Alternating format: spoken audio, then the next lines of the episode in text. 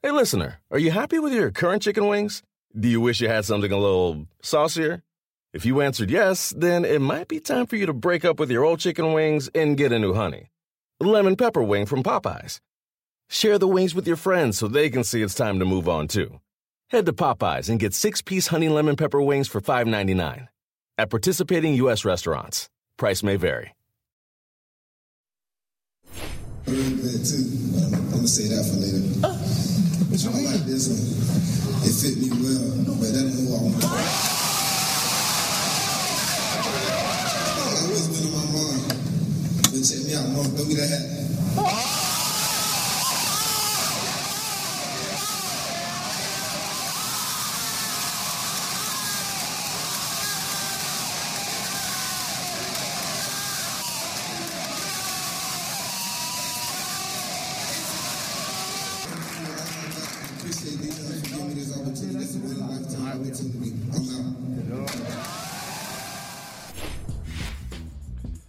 Michael, I don't know that we could overstate the significance of what we saw today. That's Travis Hunter Jr., the number one overall recruit in the country. Wow. Defensive back, wide receiver out of Collins Hill High School in Georgia. Decommitting from Florida State and signing on the first day of early signing with for, former Florida State great Deion Sanders' It's amazing. Jackson it's an amazing story. State Tigers. It's a game-changing story. It is a history-making story, Michael. Uh, as I'm sure you know, this is the highest-rated recruit um, since they've been doing this thing uh, to go to an HBCU or an FCS school. The number one overall player going from Florida State to Jackson State. And and and I want to read his statement, and then we'll hear from you, big dog. He said, um, "Florida State has always been a beacon for me. I grew up down there. That's where my roots are, and I never doubted that I would play for the Seminoles. It's a dream that is hard to let go of, but sometimes we are called to step into a bigger future than the one we imagined for ourselves. For me, that future is at Jackson State University." Jerry Rice, Doug Williams, and of course the legend, JSU's own Walter Payton. Historically, black colleges and universities have a rich history in football. I want to be part of that history, and more, I want to be part of that future. I am making this decision so that I can light the way for others to follow. Make it a little easier for the next player to recognize that HBCUs may be everything you want and more an exciting college experience, a, vi- a vital community, and a life changing place to play football. I look forward to working with the iconic Deion Sanders and especially with my fellow Tigers, along with Coach Prime. They have made me feel like I'm already part of the team, like I'm home, and I can't wait to welcome the next class of top athletes into the family of HBCUs. Wow. I mean, it's an incredible day. As you said, I mean, this is a, we can't overstate it. It's a game changing day. And not just for not just for HBCUs, but for college football in general. And I say college football because we've had this in college basketball. We've had top recruits uh, go to Howard uh, in basketball. I remember a couple of years ago, maybe it was more than that, uh, when Wendell Carter was making his decision. Uh, Wendell Carter Jr. making a decision between Georgia Tech. It came down to Georgia Tech and Harvard. He went with Georgia Tech, but that was just for a one and done. One and dones have considered uh, non traditional basketball programs before. But in football, you're not just talking about a one and done. It's not possible yet in the NFL, but maybe that's going to change soon, soon. You uh, uh, soon as well. You got to be out of your uh, graduating class at least three years to play in the NFL. Uh, your high school graduating class. To to get a player like this at Jackson State in this moment is significant. Why in this moment? Because you've got Deion Sanders, who was 11 and one at Jackson State and won the conference. Also, in the era of name, image, likeness, you can make money That's the thing. in college That's the thing. football. That's And and the transfer portal. So all of these things are happening Yep. at the same time in college football. And some of these coaches, some of these coaches who are mumbling and murmuring behind the scenes how it's not like it used to be. You can keep talking about how it's not how how how it's not like it used to be if you want. but you either adapt or you get out the game. The game has changed. Adapt or die. Deion Sanders, Deion Sanders recognizes it. Travis Hunter Jr. recognizes it. Yeah. Maybe others do too, but we will look back in a few years. We'll look Yeah. back at the 2021, 2020 season. Turning we'll talk about the pandemic, and we'll say point. this is where it changed, and it's never Yeah. going to be the same. But congratulations uh, to, to Hunter and his family, con- and congratulations to Jackson State. They've seen great players before, but they've they've never seen great players like this in the front door. It's Correct. usually on the way out. Absolutely, absolutely. Especially, especially the last, you know, thirty years or so. You know, if, if uh, thir- maybe longer. But HBCUs aren't to the NFL what they once were. And Deion Sanders was at the forefront when he took this job of lamenting the day that we're in right now, where players from historically black colleges and universities are rarely, and in some cases, not drafted into the NFL at all. I, I don't I don't remember if it was last year's draft or the year before where, where they were shut out. It was like how have Yeah. we arrived at a point where, you know, Jerry Rice and Walter Payton and Buck Buchanan and Willie Lanier and Deacon Jones and all the great NFL players who have come from HBCUs, how have we gotten to a point where those players, where the NFL doesn't think enough of not one of them to Right. draft them in seven over the course of seven rounds. That day is dead. That day is about to change. Now, a lot of people, Michael, just like I love the NFL draft, I love signing day because these are tomorrow's stars. These are tomorrow's college stars. These are tomorrow's NFL stars. Sometimes they don't work out. I'll say this about Travis Hunter Jr., and he's the number one recruit for a reason. I don't know if you watched his highlights. Dude is the truth. Hell, they were calling him the Yep. next Deion Sanders at Florida State. Leave it to prime time to pick off a prospect from his alma mater. Um, whether this kid works out and, and lives up to the hype or not is beside the point. He's already a trailblazer. He's already a pioneer. He's already a Pied Piper of sorts, a Pied Piper much like his new head coach. Because the thing about Deion Sanders, and I'm so glad you talked about the landscape of college football, college sports really, when it comes to name, image, and likeness, when it comes to social media, when it comes to the transfer, por- transfer portal, the NFL, as always, it will find you. The Right, money al- will find Right. you.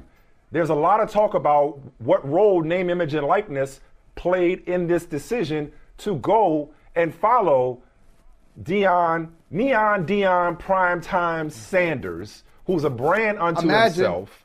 exactly. Imagine if he had in that was athletic- in college. Right. Oh my God. They couldn't have afforded him. They couldn't have afforded him. okay.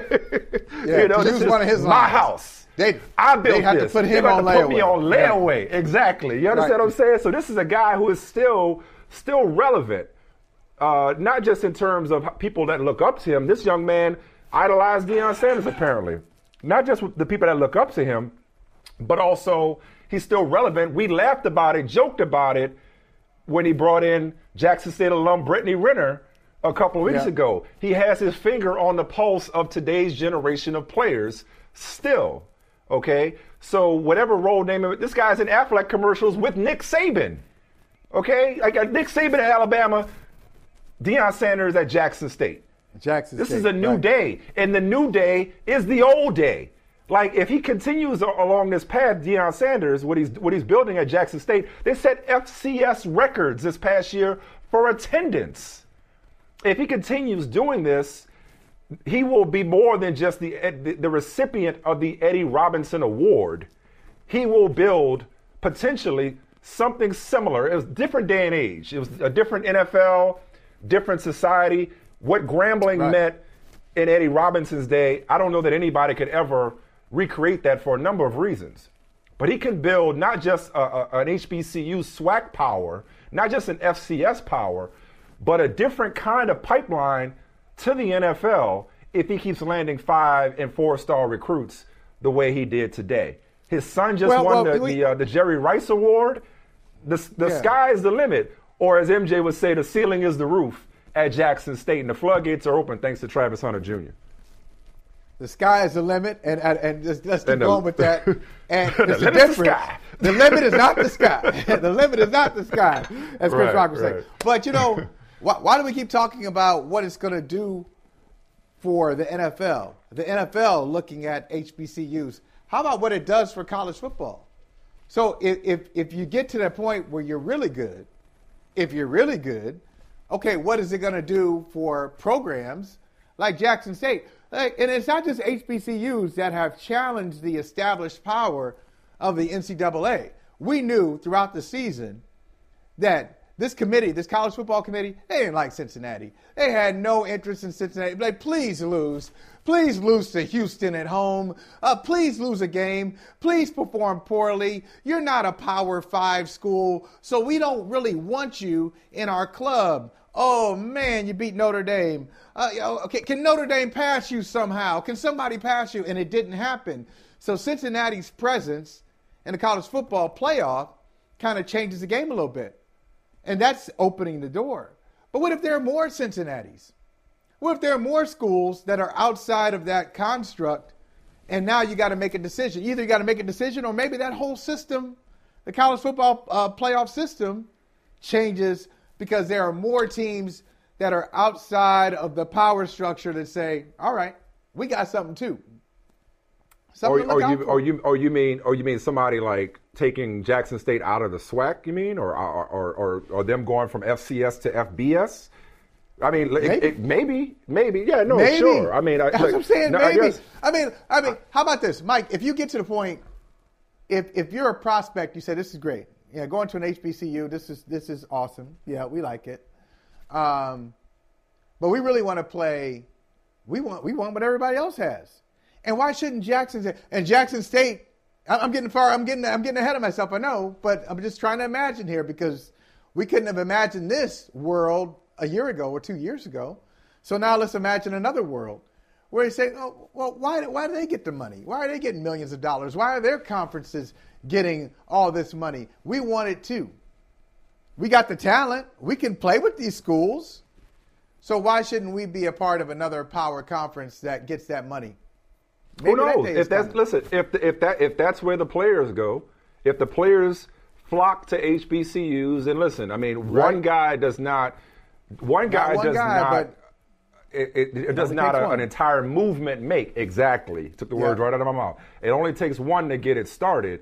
And coming off an 11 and 1 season with all the attention on this school, um, the success that this school is experiencing, and the unique environment, not to mention the point where we are, the, the zeitgeist that we're in right now as a country, or supposedly in as a country, the experience that HBCUs offers is is much more attractive to this generation than maybe it was in previous generations. I don't know. Just again, just spitballing here. You know, maybe previous generations of, of athlete, you know, may, may have looked down. And, and and Deion said this when he took the job. He was like, "Where did we get to a point where we thought that?" Uh, that we looked down on HBCUs, that we didn't, that we thought that other schools were better for us than HBCUs, or as some like to say, their ice ain't colder. You know what I'm saying? And so maybe today's kid, today's young athlete is like, wait a second, you know, I can get all that and more because I have the power. The thing, you know, college football, the the the, the labor force has always lacked, you know, strength in numbers, so to speak. You know, the mm-hmm. the, the, power dynamic, the power has never li- lied with labor uh, in college football. The more players decide not only to take their own name, image, and likeness in their own hand, but their own future in their own hand and say, I'm going to pave a, a, different kind of path. You know, I'm to take the road less traveled, at least recently. The more other guys might follow and be like, damn, that's cool. That's really cool. You know, especially with a yeah, guy I like think, Deion think, Sanders at the helm. Yeah, I think I think this opens up things for a lot of schools that are not in the uh, traditional football factory who don't fit the uh, football factory profile. So I mentioned Harvard earlier in a basketball context, but I'm, I'm going to shout out the Ivy League too. The Ivy League, uh, just like the SWAC, can benefit from this if you have uh, name, image, and, and, licensing rights. Okay, you if you're allowed to make money, and you have a Howard, Morehouse, Jackson State degree if you have a Cornell, Columbia, Brown, Harvard degree, and you can make money, okay, it maybe it's not the same as being in the a national championship game on uh, it, the, the first of uh, first of the year or the first part of the year, but you've got something that those other schools can't offer. I'm sorry, like I I I, I, I I mean no disrespect. But Ohio State can't give you what Harvard can. Alabama can't give you what Morehouse can. Alabama, right. Alabama can't give you what Tuskegee, what Tuskegee can. So it's just different. Right. Uh, look, Alabama and, and, Ohio State have resources that those schools don't right. have. But it just all it all depends on what you're looking for as a prospect. And the fact that We're we even have this conversation in, in 2021 is amazing to me. It's amazing. We're, hey, as we go to break, you and I, we don't think we're not raising um, athletes, uh, high world class athletes. We don't think. I'm not going to put any limits on our children. Um, oh well. Uh, oh, yeah, go I ahead. Beg, oh, I beg your pardon. Oh, no, okay, I beg your pardon. Look, look, okay, I, look, I, just, I, beg your pardon. All Here, here's all I want to ask you. Here's what I want to ask. No, I didn't mean I didn't mean to insult you. I'll speak for myself. I mean, I'm not insulted. Know, they're good. Oh, okay, I'm, no, they're good. I'm not insulted. But I'm just I'm flattered have, that you even hesitate. I'm flattered that you hesitate. Great. But okay, anyway, here's what I wanted to get to before we go to break, real quick. I don't know if you have college conversations. My my oldest is a little older than your oldest. Uh, we're having college conversations. I did not attend an HBCU for college because I went to a HBCU in high school, so I felt like I got something of the experience. And the scholarship I got to Loyola was for journalism. It was a great journalism program. But I always wondered what it would have been like to have gone to HBCU, especially being a child of an HBCU family and growing up on a different world. I say that to say Savannah, yeah. I'm, I, for a number of reasons, pushing her toward a HBCU uh, for college. You know, that's just that's just what I want for her, and I think she wants for herself. More important. Good stuff. Good stuff. I was just wondering. I was I was just sitting here wondering, why didn't we hire Deion in the first place? Why?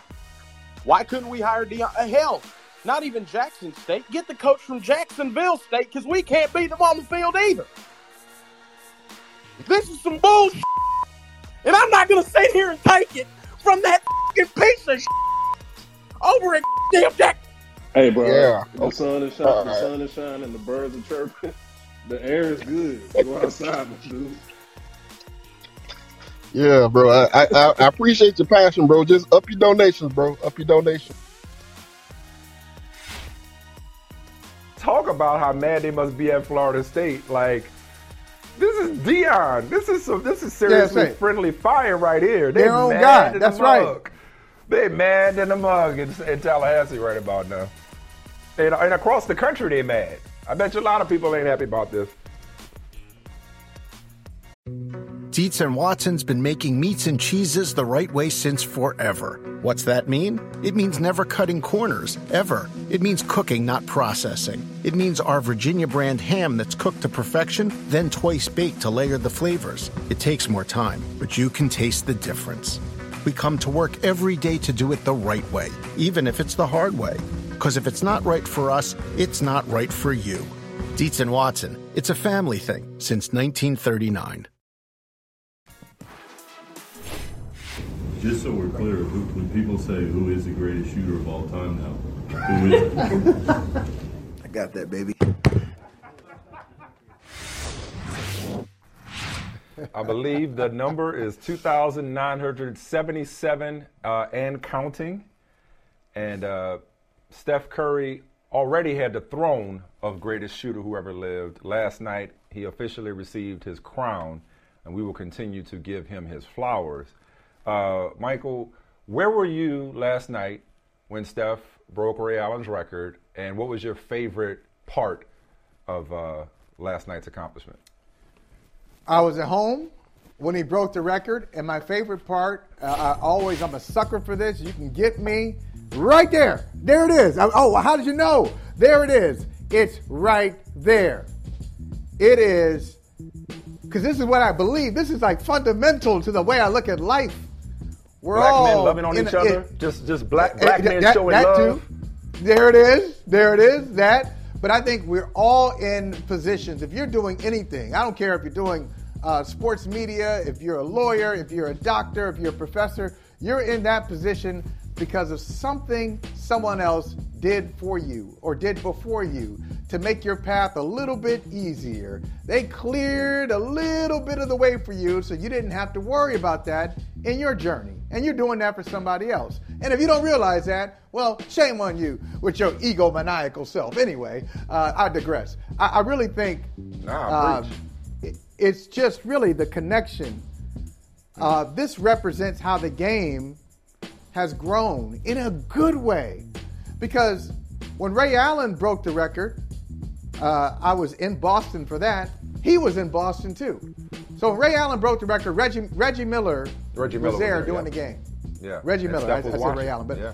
yeah. Yeah. So Steph watching, Ray Allen comes over to Reggie, and they embrace. And Reggie was very gracious to Ray, and Ray has been very gracious in person on social media to Steph.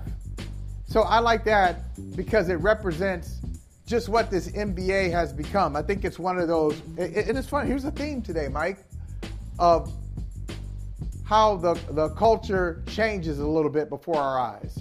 And, and we feel like it's subtle because we're in it. So we don't really, we can't step back and look at how big it is. But this is almost like uh, Steph Curry represents this new era of basketball where every where it's wide open. Like uh, like 15 years ago, centers didn't shoot threes. Centers weren't centers. 10 years ago, like the centers were very traditional. You know, big guy. You need a big man. you know, throw it down low. You know, you got to Yeah. post it up. You need somebody with bulk. You know, to go ahead and, and, and, and trade elbows under the boards. No, not necessarily. It's not like that anymore. And then before that, I think the other era, I think the eras are, the changes are Steph Curry and the three ball just kind of infusing, just just really populating and animating the game of basketball. So that's like 10, the last 10, 10 years. And then the other, cha- the other big change before that, go way back, was the shot clock. I think the shot clock changed basketball. So I think it's the shot clock and then this three explosion has really made basketball much more enjoyable, if you ask me. So that, that's a long way of saying I like seeing those guys together last Oh night. no, and I, I I love that answer, um, and which is why there's no more impactful or influential player in recent NBA history than Steph Curry. Um, I'll answer my own question where I was and, and, and what my favorite part was. Tough act to follow though. Um, I was in bed because I'm old and I go to bed much earlier now. I was in You bed in next to my wife. I was in bed next to my wife uh, with with Stokely, my dog, uh, a few feet away from me, laying down in his little pillow that he has in our room. Uh, Savannah came in. Uh, actually, no, Mason came in just as the game was starting. I was like, Mason, you about to do it. Uh, I was like, call your sister. Savannah came up. Ah. Maya came up. So we all piled in the bed and we were all watching. So it was a family affair in the Smith household. We all watched it as it I like happened. it. We all cheered. Uh, Mason did his usual thing. He gets it from his daddy. Wouldn't stop talking. So we were trying to listen, and he wouldn't stop talking. He was so excited. Um, but I, I, I thought about family affair when I watched the scene last night at MSG. First of all, we're all obsessed with the Curry family. I mean, I, I didn't see Ayesha Yeah. or the kids there, but we're obsessed with his immediate family, both his parents s- sitting separately but there, uh, Sonya and, and Del. Curry. Um, you talked. You already talked about it eloquently, Michael. Uh, the family of sharpshooters, as the torch was passed from Reggie to Ray to Steph. Beautiful scene. Uh, the NBA family, all, all over social media, uh, you know, joining together in celebration of this accomplishment for somebody that everybody likes, everybody loves. Uh, and thankfully, we've gotten past. You'll recall there was this brief period of irrational hatred towards Steph Curry. you remember that? Remember when Yeah, it was of like, course. You know, remember when the Shimeon wasn't cool? When people wanted to criticize the Shimeon, the Shimeon, it was like, oh, if LeBron did that. And speaking of LeBron, there was this this desire to make rivals out of these two. And Steph was criticized for doing something that people thought LeBron should have done, which was become unanimous MVP or when they got Kevin Durant. Like, you know, I, I talked about this. The Warriors went from cute and fun to, to hated, and then it took separation to bring appreciation that- when Steph missed that, that season to injury. And then even last year, remember the oh, well, now he's got to prove that he can carry a team by himself. Carry a team. you know, Yeah. you know what I mean? And then and then and then here we are. So it feels like against all, you know, against our, our typical inclinations, we've all united in admiration and celebration of Steph Curry because the the real lie, uh, you know, dare I say it, the greatest trick the devil ever pulled. but no, the real lie is that sports bring uh-huh. people together. It doesn't. Yeah. It doesn't bring people together. It just makes us tolerate one another more than we ordinarily would, given our existing divisions. You know, we don't, we don't really, it don't really bring us together. But everybody got together, either in their own homes or on social media, and we kind of celebrated this guy and this accomplishment together because it was just awesome. And and and and this this journey is just awesome. The other thing I really loved was when he hit it, when he hit the three and he, yell, he yell, let that yell out, that scream, that roar. I hadn't really seen him react like that to anything in a long time. I hadn't seen him do that in a long time. I think this Like was weighing really, on him. Though. it, it, it, yes, it really well, was weighing on about him. Wayne. talked- I don't know about Wayne, but I he think tried to- he was holding it in. I, I think that, so. Because I so. Wayne, Wayne has a negative connotation is all the reason I say it, he certainly wasn't playing like it was weighing on him. I think he just really Yeah, wanted this really badly, and he would not, and he would not call himself the greatest, even though as we talked about yesterday, he's been the greatest for over a decade. If he never, you know, a decade ago, I said if he never shot another three, he's the best to ever do it. But That's but what happened last night was he allowed himself finally to exhale and accept that coronation in a way that he would not before. Like his eyes were so firmly fixated on the prize. That he was so focused on this number and this accomplishment to where once he got it, he could finally release it. So I don't. So that's the only reason I struggle with it with weighing on him. I think he was definitely motivated and was able to celebrate in a way that I haven't seen him celebrate really anything uh, that I can recall recently, other than a title. And I think, and, and and look, uh, we, we've talked about this many times how coaches are, are hired to be fired. The higher you go in the coaching game, uh, the shorter the leash is, the more the money. So it's a lot of money. You're compensated. But the wink, wink to the compensation is, oh, don't think you're about to get the uh, oh this old school uh, gold watch after after 25 or 30 years of service. That's not happening. Uh, you get in where you can, you get it done because Speaking as soon as your level falls off, yeah. Wait, eh, Oh yeah, I like that. He You gave know- gave them all Rolexes. He, well, he gave. It was just funny. This happened today. So he gave Iguodala and Draymond Rolexes. Clay couldn't be there, so Clay, but Clay's going to get one. And then KD replied to a tweet because it turns out KD is third on assisted threes to Steph Curry. So KD tweeted, he was like, "Yo, send a Rolex." So, you know, so yeah, he gave, it, was, a great moment after the game, caught on video, where uh, Steph Curry gave his uh, his teammates Rolexes. But go ahead. I'm sorry. No, I was going to say, look, I, I think I think uh, coaches are, are hired to be fired. So I don't I don't want to go too far and say, hey, you know, uh, uh, Steve Kerr is the is the guy for his whole career. But Mike, what what a coach, what a coach for for Steph Curry, right? Like he, I, I think Steph Curry would have been successful no matter what he did, no matter who was coaching him. If Mark Jackson had remained his coach for their for his whole career, Well, it was I- Mark I Jackson that made him the point guard, right? Yeah, Mark Jackson's So, the one that I put the still ball in his hands. But I still think he would have been. He'd, he'd be the all-time leader, and maybe it wouldn't be this year. Maybe it's next year, or maybe it was a year early. I don't know. But isn't it poetic that this great player also was coach? His head coach is the all-time leader in three-point percentage. All-time leader in three-point percentage is Steve Kerr. I think the number is 454.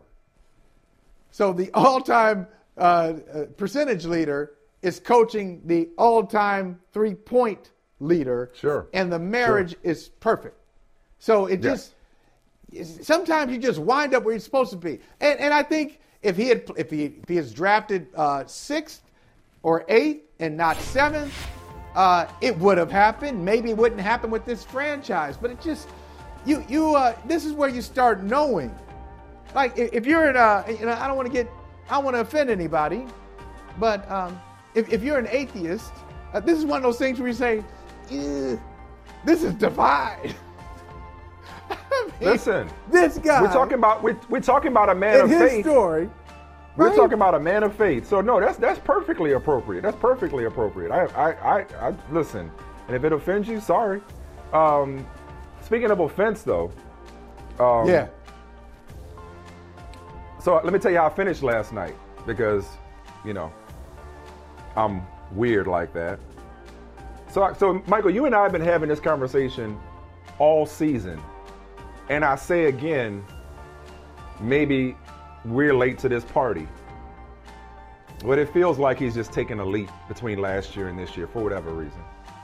O- over the course of last year and this year for whatever reason. Um, maybe it's just the quote unquote narrative. But I, I went to bed last night thinking, all right, so he's, he, he gets to check off greatest shooter ever. In, in, in his own mind, he was he was the last to say it. Fittingly, that the guy the guy who we're talking about was the last to acknowledge that he himself is the greatest shooter in, in, in the game's history. Um, so I went to bed last night. I was like, all right, shooters off the table. That's done. That's that's official. Let's get to this goat conversation. And and again, we talked about this a long time ago. We touched on it again yesterday. It's like how high can he go given his influence, given his impact, given his unparalleled skill set, um, given the entertainment factor, given the accomplishments, which he's sure to add to. Um, you know, how high can he go on the GOAT list? And I got to tell you, Michael, just again, just because it's me and I know it's not going to surprise you, it started stressing me out. I started getting stressed because it's like, because I think, I think it's safe to say he's safely in the top 15. And the only reason I say safely in the top 15, and- people might be like, top 15, that's conservative. Like, top 15, like, that's disrespectful. Top 15, it's like, bro, you get to 10 fast. You I get know. to 10 Oh. fast. And I'm sitting Tell there, I'm like, so I'm just rattle off some names, and I'm like, who am I comfortable taking out of the top 10?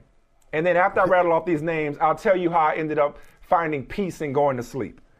Yeah. MJ, this is no order. Don't don't hold me to this order. I'm just names. Yep, yep. MJ, Kareem, LeBron, Magic, Kobe, Shaq, Bird, Wilt, Russell, Duncan. That's 10 right That's 10. there. That's 10. To make no mention of Hakeem, my all-time starting center, Oscar, and if you want to go contemporary, Kevin freaking I mean, Durant.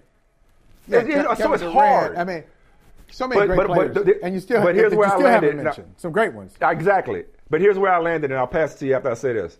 I went to sleep because I was like, man, this ain't what Steph Curry is about. Steph Curry's fun. So instead of looking at it as rankings and having to pull people out in order to put somebody in, it's the more the merrier. This is a club. Let Steph Curry Yeah. in this here club. When you behind that velvet rope and VIP at the club, there's no rankings. All y'all in the room. So much like I told you before, where LeBron versus Michael is much like Stevie Wonder versus Prince for me now, the GOAT Yeah. conversation just should be like, is there room in the club for him? And Steph There's room. Curry is in the club. Can Where I you want to rank him? Leave, yeah, exactly. That's up to you. Can I get in? You know, But he's in. Right? He's in. eh, Right. Is there is there Uh, a dress code? Uh, Oh, is oh, there, hey, hey, you know, you in. hey. No, you in. hey. Who you who You you, with? Yeah. No, no, no. Who you with? No, no. I don't know who you with because they may not be in. But you got. Well, his plus one. I meant you I can meant his plus come in. one. I meant his plus one. Okay. Yeah. So uh, you, you're so right, Mike, uh, in in how this this top ten, top fifteen, top twenty goes quickly. Now I was, uh, you know, thankfully, and I I, re- I really appreciate the privilege. 75th anniversary of the NBA, and so all these teams are doing special, you know, all all time teams. And so I was asked to be a voter, one of 30 voters, for the Celtics all time team. So you get 15 slots. I'm thinking, hey, I, I said, hey, you want to be a voter? I'm like, cool.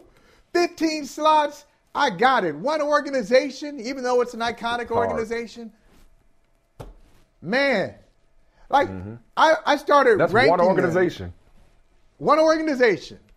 I started ranking them, and whoever's doing the Lakers, if you're a voter, and I'm sure all the teams have this, you're Good a voter luck. on the Lakers. Good luck. Good luck. There's so many great Celtics who didn't make the list. Of course, I had to rank them because I, I just felt good about ranking them. and my little political statement, my number one Celtic, uh, Bill Russell, of course. I had to put Bill Russell one. I don't care. I don't care if you think Larry Bird was more skilled, but know, I, know. So I got Russell and I got Bird and I got Cousy and Havlicek and Pierce. Uh, uh, Kevin Garnett and Kevin McHale made the list. Now I'm accepting Sam Jones is eight. I'm like, yeah. whoa, Dave Cowens nine, Robert Robert Parish. Eh, I got to ten already. Already I'm at ten. So it goes fast. it, it is. It, it does go fast. So we throw these things out. Oh yeah, of course he's top ten. Oh, he's one of the greatest players ever. One of the ten best players ever. Yeah, don't go there so quickly. Well, uh, it's really we, we say it we say it as a compliment, but we don't really do the counting. You know what I mean? It's like, oh yeah, he's top ten. Like really? Okay, go. Really? So, but I didn't. Yeah, but, I didn't want to go to bed with that. I was. I was like, I'm tossing and turning. I'm like, who, who am I taking out? It's like, it don't matter. we take it too seriously. Steph Curry is right. the embodiment of joy. You know what I mean? Like let's let's let's not let's not make this harder than it needs to be. He's one of the greatest of all time. One of the greatest basketball players to ever bless the court. Full stop.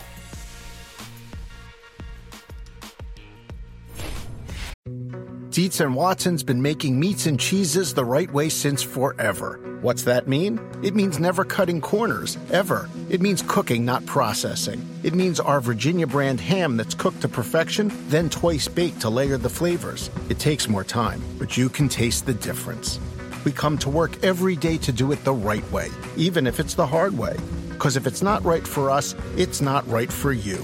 Dietz and Watson, it's a family thing since 1939. All right, let's uh, let's keep looking back at a legendary night, uh, or as the Knicks tweeted, a legendary moment at the world's most famous. Congrats, Steph Curry. You know, Mike, I like to say Steph Curry is the greatest showman, greatest entertainer in the history of team sports. Fitting that he would break this record in the world's most famous arena. And Jeff Johnson from MSG is here to help us uh, reflect on last night. You got a smile on your face, man, which I'm pleased to yeah. see because I was wondering how you were able to process last night with all of New York. And it's not like y'all, you know, used two picks on point guards before the Warriors took Steph Curry. Thank you, Mike. Thank those, you. Thank you. You know, but nonetheless, I imagine last night there was some conflicting emotions. Am I right? Um, not for me at this point. It would have been 11 years. At this point, if you didn't get through, get over that as a fan, you're gonna need some therapy. You probably still need it, but um, everybody can use it. yeah, that, but, that yeah, come no, with Knicks tickets? Don't you right, get therapy yeah, with Knicks fandom? at this point, hey man, I mean, you know, if, if you could get over it with the Saints, at some point we can prosper too. You know what I'm saying? But um, with, with with this, is for me, it was more so I do appreciate greatness, and there's no other place to do it than MSG. Um, what we would hope for as, as Knicks fans is that more of those moments happen for the Knicks. But um, I mean, it, it, was just written. It was going to happen this way. When I saw what was happening in Indiana, I was like, all right, everybody's buying tickets. Everybody's coming here to do it here this day, national TV. It was no other place to, no other way to happen. Um, I'm just glad that they got it out the way in the first quarter. It wasn't like a dagger three to end the game because it's going to be memorable but the way in which you do it will always be remembered. So if he would have like hit a game-winning three to break the record, that would have been even more agony. But that way, you know, you get it out in the first quarter, salute, you salute greatness, and then you try to win the game. So yeah, I mean, I I, I loved it because I, I I appreciate Steph Curry, one of my favorite players. But um, yeah, past that, I was straight. All right, you, you talk about him being one of your favorite players, and we've we've given our uh, you know, our takes on Steph and our, our tributes to Steph. I want to give you the opportunity to do it. Why is he one of your favorite players, and what kind of uh, what kind of impact do you think he'll leave on the NBA? Um, I don't know. You know, I'm, I'm, not. I wouldn't call myself a historian, right? But I would say there's few when you transformatively change the industry that you're in, and it's tangible to see that. That makes you immortal. And Steph Curry is one of the immortals playing this game right now. We're watching an immortal in action. He literally, yo, y'all remember when you used to play pickup and you used to play in high school? If you took a logo three, you would never see the court again. Now it's been normalized. Imagine, right. imagine you playing, you're playing in the park and you're playing full court and you come down in a fast break and you kick it out for a three when the when the layup was right there right? Even if you're yeah. playing by ones and twos, people will look at you oh, or like you benched. were insane. Oh yeah, hundred percent. This is the way that he's changed the game. He's literally stretched the range of shooting and made it made it believable that anybody, no matter your size, could shoot threes. Like I would have loved to see someone like Patrick Ewing or Shaq in this era, where Patrick Ewing with his jumper be able to take be for it to be acceptable for him to take threes, and Shaq who he was just too dominant to even look at the outside the paint, but he did have a little bit of a jumper too. He just didn't really use it. Those were the type of players that are inspired stretch four, stretch five, that are inspired by Curry. And even when you look at some of the records that he shattered, that he owns now, he's like over a hundred and something mo- for most threes in the season, more than what Ray did. 22, 10, 10 threes in a game when JR Something had the record at three. Like it's nuts. And every player ever that ever played has not averaged five threes in a season. He's done it four times. So I, I think it's a little reductive to say best shooter of all time. Now we gotta we gotta add the addendums like best player, uh, most transformative player. Like I think for me, Yeah. that's gonna be his mark on the game. Where eventually there may be a four point line. Or this might become rock and jock, where there's hot spots on the on the court where you can shoot for ten or twenty. I think that's where it's Yeah. to be. Where 20 years from now, people are going to say they were shooting from 23 feet. What? was- They're going to look at it like how we look at Like- people dribbling with their head down. Uh, listen, No, no, listen. I- those, uh, those, uh, those a- old, and, and that's a funny thing when you look at those uh, when you look at those videos from like the '60s and '70s. You're like, what's happening? What are they doing? Oh, they're dribbling. Now, like, there's no crossover. They were just like Right. dribbling Right. the ball. No, you think about it, Mike. There's, there's always one player. There's always one player who's doing something different. Like Wilt was Elgin different. Baylor. They had to expect Yeah. Elgin Baylor different, Yeah. right? Even Yeah. uh, from what I've heard, Pistol Pete. Right, I didn't see him play, Yeah. but Pistol Pete. I heard Sure. these are the different players that change the game. Like Just took the Wilt game. might be the top of the top because they literally had to change the dimensions of the court Right, for him. right. But this is where Right. Steph is in that hall of immortals, and we're watching like a literal immortal play basketball right now. Yeah, it's it's it's incredible how Steph can combine both uh, imagination and realism.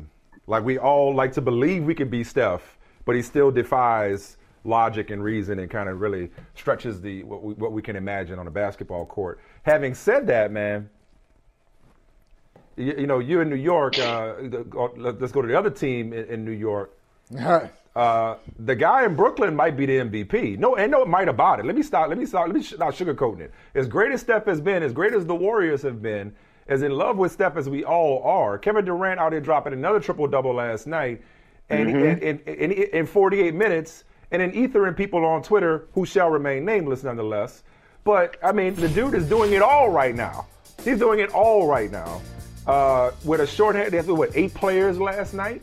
So listen, Yeah. Jokic is having a phenomenal year. Giannis, although he's in health and safety right now, is phenomenal again. We know about Steph. Um, right now, for your money, who's the MVP, Jeff? Man, I wanted to say Steph. I wanted to come on here and just say, you know, unequivocal, without a doubt, it's Steph. But yo, the real MVP, KD, he he's he's out there, man. Like he had me, you, Mike, and three other people last night because everybody else was in, in, in health and safety protocol. And he scores a triple double, goes in OT. He's been dropping 30 point games like it's nothing. He's p- outpacing his career averages right now overall. Like uh, advanced and and regular. Uh, I don't even know what to call regular, like stats and advanced stats. Right? He's out. He's out. It should all just be one right now. anyway. Right, We shouldn't right, even have right, to right. distinguish anymore at this point, right? Well, well, You know? well, you know what, Mike? That's why there's calcu- there's math and AP calculus. Don't the AP people will come for you and say like, "Yo, I earned this degree, right?" But um, Right. yeah, like he's outpacing his career average, and more than anything, y'all know how it is. Y'all y'all have been in the media game for a while. This is also narrative based, right? No Yeah. Kyrie. James Harden's going to probably be in protocol for for ten days or, or whatever, or depending on the negative test. Injuries and they're still pacing towards the top top of the top of the conference. He's he's playing phenomenal, and he's also all the way back from that Achilles tear. Where I, I'm old enough to remember when people said, I used to "Oh, careers. would you take a chance? Would you take a chance on KD?" I'm like, I will give him my Achilles right now if he wants to come to the. You know what I mean? Like This is this is somebody who he's he's eclipsed any type of limitations people put on him for his injury and has come back like he never left. And the numbers are saying, along with the eye test, that he's better. This year, he's playing better than what his career pace is. Maybe a little bit of one or two shots of three threes missed more, but I think anybody would take that. So I think I think I, go ahead. Sorry. Oh no, I was just gonna say I think he's averaging three more points than anybody else in the NBA right now. That's the margin in terms of uh, scoring per game right now. That, that's just the level that he's playing at above everybody else. in Yeah, terms of. I, I think it's gonna. ta- I think it's gonna depend on where the teams like Warriors, if they keep at this pace, and then the Nets. That's gonna probably be like certain tiebreakers. But if you're looking player versus player, this is probably Yeah. gonna be. If it paces the same way, it's probably gonna be one of the closest MVP races that we see. And I don't know if you're gonna be wrong either way. no, no. You know what? You know what, fellas? I love the vibe of this conversation. I feel like, you know, we could just sit here and kick it all day, but, you know, I'm not going to do that in the interest of time. I know you got places to go, Jeff. So just, eh, you know, honestly, just give me an honest answer on the way out. Have you written off the Knicks this year? Have you just written them off? It ain't going to happen this year. Let's, let's look at next year. Has that happened yet? No, it's only it's 28 games. We're not even at the halfway mark. Unofficial is Christmas. Um, when you say it ain't gonna happen this year, you gotta What's you it? gotta it- what's it right now? For me, Yeah. it would have been a playoff berth. Um, the East is stronger than it's been. I still argue that it's stronger than pound for pound. It's stronger than the West is this year. The East is back after a long hiatus. I think we're back, but I don't know if anybody gets into even the play-in with a with a sub 500 record. So you look at the next next 18 games or so, 20 games or so going into January. These are games that are winnable. The way they've been playing, you wonder what's really winnable. But this is when I say winnable, I mean you make the corrections you need to make. Maybe there's a personnel change. You find the formula and you win those games. They they squandered a lot of those early on, but I still think there is an opportunity to get to a plan. They are going to have to make a decision at some point, like probably before the All Star break or a little bit before that. Is it feasible to make that run? Because you were, people forget last year they won 16 of 20 to push to that fourth seed. You know what I mean? Even that West Coast run, that was like their peak. Like they pushed Yeah. all they they emptied out all the, the the nitrous oxide and, and hit the turbo and went all the way through. So that's why I think it is it is plausible for them to make the playoffs. They just gotta correct what's wrong, figure it out, and then win games that you're supposed to win because they're not good enough. There's few teams in the league good enough to give up games when you're trying Well, to make and, the playoffs. and, and as of today, the players who signed in the offseason are available for trade. So we'll see, you know, what kind of what kind of moves they're able to make to improve this roster. Yeah. Hey man, listen, uh, let's make a deal, Jeff. Uh, come on back and, and, and catch up with us again as the season goes on. And we'll, we'll we'll revisit this MVP conversation. We'll revisit the Knicks and, and who knows what else, brother. We appreciate the insight and the energy, man. Take it easy. all Keep the time. work You, you already know. MSG. Anytime you want me, I'm there, man. Y'all, I got love for y'all, respect you. You already know, Mike. Always see you. It's always a salute. So definitely, man. Anytime y'all want me, I'm there. Appreciate you, brother. Appreciate Thank you. you. Thank you. All right. Thanks a lot.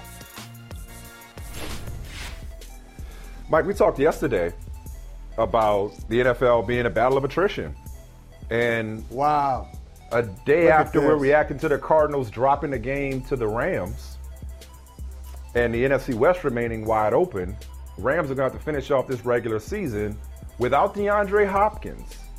Um, and they're eyeing a return for the postseason so they can get that buy that comes with the number one seed that could buy them that much more time. So, major injury news in the NFL today. But I'm going to hesitate. I'm going to refrain from overreacting. I'm going to refrain from overreacting. He's been beat up this year. I mean, in the Cardinals, something that in past years we haven't talked about uh, with the Cardinals is they've displayed a level of character, um, late game decisions notwithstanding on Monday night. They've displayed a level of char- character no matter who's in and out of the lineup for me to think that this injury, great as DeAndre Hopkins is, is going to devastate them. I think they can withstand this injury, and even if it costs them seeding or even the division, as long as they have him back healthy for the playoffs, they can still Well- be a factor. Well, if he's out. okay, well, okay, okay, okay. Here, here. Am I saying something that ridiculous? You look like I'm saying a bunch no, no, of no, it's not ridiculousness right it's not you. Oh, what? Oh, What? it's not you. What? Oh no, no, bro. What's no, no, no, no. I tell you, you know. what? I'll let you know. Oh. Let's go back to that first. Oh. Uh, please put that first Schefter tweet back up there. See, this is a problem. What'd he problem. Th- This, this, is this is really scary. The first Schefter tweet. Uh, Sprained knee. he says, but the team is hopeful to get him back at some point in the postseason. Oh no, no, point we're in the postseason. uh, we, right. We're not, in that time for the postseason. At some point in the postseason. Yeah. We're not that Yeah. privileged, There- There's a difference. There's a difference. right. At some point in the postseason, okay, you are now. Hell, in that could mean the Super Bowl. If right, they get right. there. You're Yeah. You're right. If you get there, you you're in a fight. You've got three teams. You're one of three teams sitting there with a ten and three record, with a month to go essentially in the regular season. You got four. You got four games to go, and you've lost a tiebreaker to one of those teams head to head. They came in and beat you. Mm-hmm. Um, you only lead. You only lead the division by a game. Oh, yeah. only, uh, What, Look, game Michael. up on the Rams.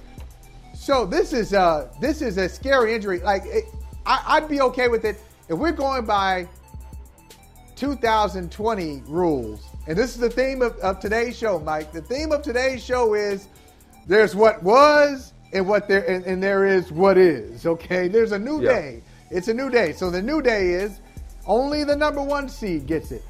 Last year, if you're a top two seed, you're in good business. You're, you're in good shape because you got that extra week along No, it with was the the same one thing seed. last. the, it, was, it was the same thing last year. No, it was the same thing last no, year. it wasn't. No, it wasn't last year. This is the first year. Sure about that? There was It's the was- first year It was seven. Okay. where you get We- we- we top don't- top two seeds. Okay. but anyway, we'll, we'll check right. it. Well, we fact, fact check yeah. me. I could. You could be right. I could be wrong. But I think I think uh, this year coming up is the first year where the number one seed gets that ultimate reward, and the two seed is in a battle, uh, just like everybody else. But but you know what, Mike? Um, with DeAndre Hopkins going out, I, I wrote this yesterday. We didn't get to it. Um, I said the the Cardinals have the look. They got a uh, they got a heartbreaker's eyes. You did You know what I mean? yesterday. Like- oh, you had it in your feet Yeah, yesterday. uh, okay, but I didn't I didn't get to it. They, they got the they got the look of a. Hey, okay, let me, let me let me let me make it plain. Let me help somebody. Okay, I'm gonna make it even plainer than that. Okay, I'm gonna leave the names out of this thing, just in case. Just in case, I'm gonna leave the names out. So uh, I always and I, I joke with my wife about this. This is long before I met my wife, so, so I'm, I'm, I'm protected. Statute of limitations. I'm protected on this, but I always joke with her about how I can tell, like Hey, in my just- dating days. Real, real quick. Go ahead, Real go quick. ahead. You gotta, Go ahead. you gotta, you gotta stop throwing me off and telling me stuff that I know not to be true and making me think I don't know what I'm talking about. There were seven playoff teams in each conference last year. Okay, there, therefore there was one bye last year. Like I know we owe. It was one. So the, the Chiefs and the Packers had the buys last year. The Bills played on Wild Card Weekend last year and beat the Colts. Remember Philip Rivers' last game? Okay. And then the Okay. Saints played on Wild Card Weekend and beat the Bears, and they were the number two seed last year. Okay, fine. So, so, So- I I said fact check but me. I'm wrong on that. Okay. no, that's right. So, so my bad. Go ahead. You were so adamant. I'm like, wait, what I miss? No, okay. Like, no, I'm no. like, wait a minute. Uh, tripping? fine. Go, go so, ahead. So good. It's all cool in heartbreaker's eye. All right. So, so my bad. So, uh, The heartbreaker's eye. I always, I used to say to my uh, wife, uh, in my dating days, I could always tell. I would always go by the eyes, and so if I could see your eyes, then I know what's going on. Like some people have eyes that a little crazy, or or you know something's going on. Like oh, that's trouble. So I used to, uh, you know, way back, way back, way back uh, in, in high school, I used to date someone, and, and my mom could. Uh, oh, my mom did not like this one. She had these eyes. she had these eyes that mom knew it was trouble. She had green eyes. So we and- getting? and- so is, is the point that you don't trust the Cardinals? You, you not- just you don't, you don't trust know- them. you just know with the eyes that they go break your heart. And already the Cardinals, yeah. before the DeAndre Hopkins injury, they were already trending toward that. The thing about the games that they've lost and how they've lost. They're a great team that just does things in big situations. You go, oh, there's a well, and, and take it from somebody, take it from somebody who has seen some heartbreaking losses and has been on both sides of it. I've seen some teams win some games, 28 to three, coming back from 28 to three. Grew up. I, I came of age with the drive and the fumble. I've seen these, devastating, great I, triumphs, what losses are you talking about? losses. They the lost to Green okay. Bay. They lost to Green Bay. How did they lose at, to Green Bay? How did they lose the game? Wait, wait, How okay, I know, I know, I, I, was there. Rasul Douglas, I was there. I, I, wasn't there, but we, we watched it. Okay, so that was one. Okay, that was their first loss of the season. How did they lose to the, the Rams? Second loss the last of the season against the Rams against Carolina. Need I remind you? They didn't have uh, they, they, didn't have Kyler Murray, who I'll get to in a second. Now, I don't, think, I don't think they had Hopkins for that one either. They've been beat up for this last stretch. They lost to the Rams. A lot of people were giving Cliff Kingsbury grief for going forward on fourth and one.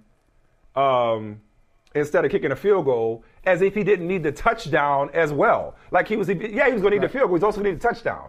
Like, okay, they lost right. to the Rams, who I know you don't, you are loath to give credit to. Here's the bottom line: they have shown that they can play and win without both Kyler Murray and DeAndre Hopkins. Their remaining mm-hmm. schedule, for whatever it's worth, they're at Detroit this weekend, Michael. They're at Detroit. Then they Good. get Indy at home on Christmas. Okay. They're at Dallas, which is huge and they and they finish up with a division opponent in Russell Wilson in the Seattle Seahawks, who are not to be taken lightly. Point being, they have enough to withstand DeAndre Hopkins' injury, both offensively and defensively. And specifically on offense, by enough, I mean Kyler Murray. Kyler Murray has been in and out of MVP conversations each of the last 10, at last two seasons, I beg your pardon.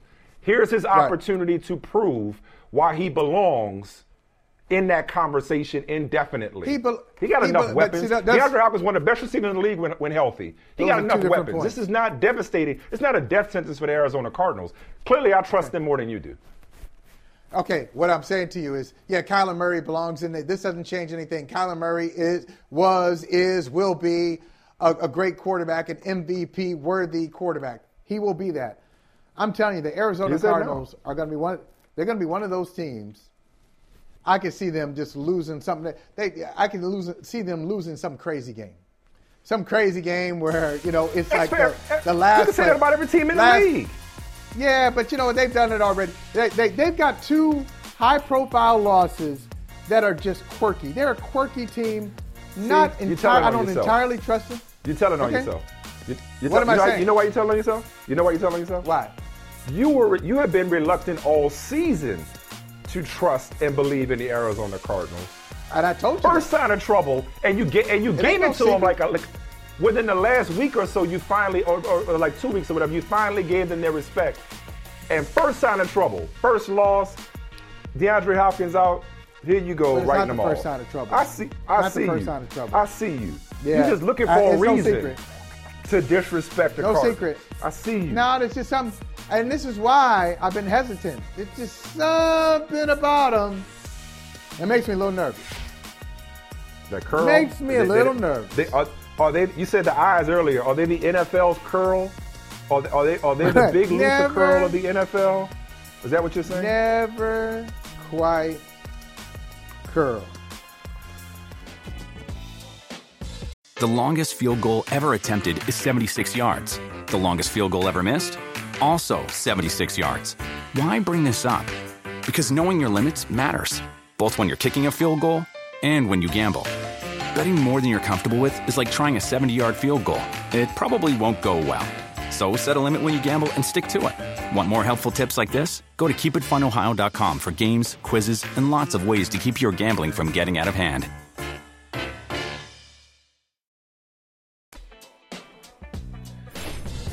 Well, our guest Antonio Gates is already in the Christmas spirit. How cool is this? He and his former teammate LaDainian Tomlinson uh, gifted bikes to over 150 kids, and uh, they got a little, they had a little fun as well. It looked like they were going to give give two of them But uh, the official there announced that everybody was going to get a bike.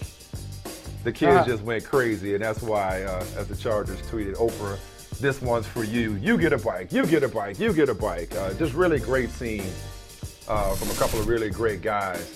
And Antonio Brown, excuse me, Antonio Brown, I beg your pardon, Antonio Gates. Sorry, man. He's been on the brain a lot lately. We've been talking about Antonio Brown a lot lately.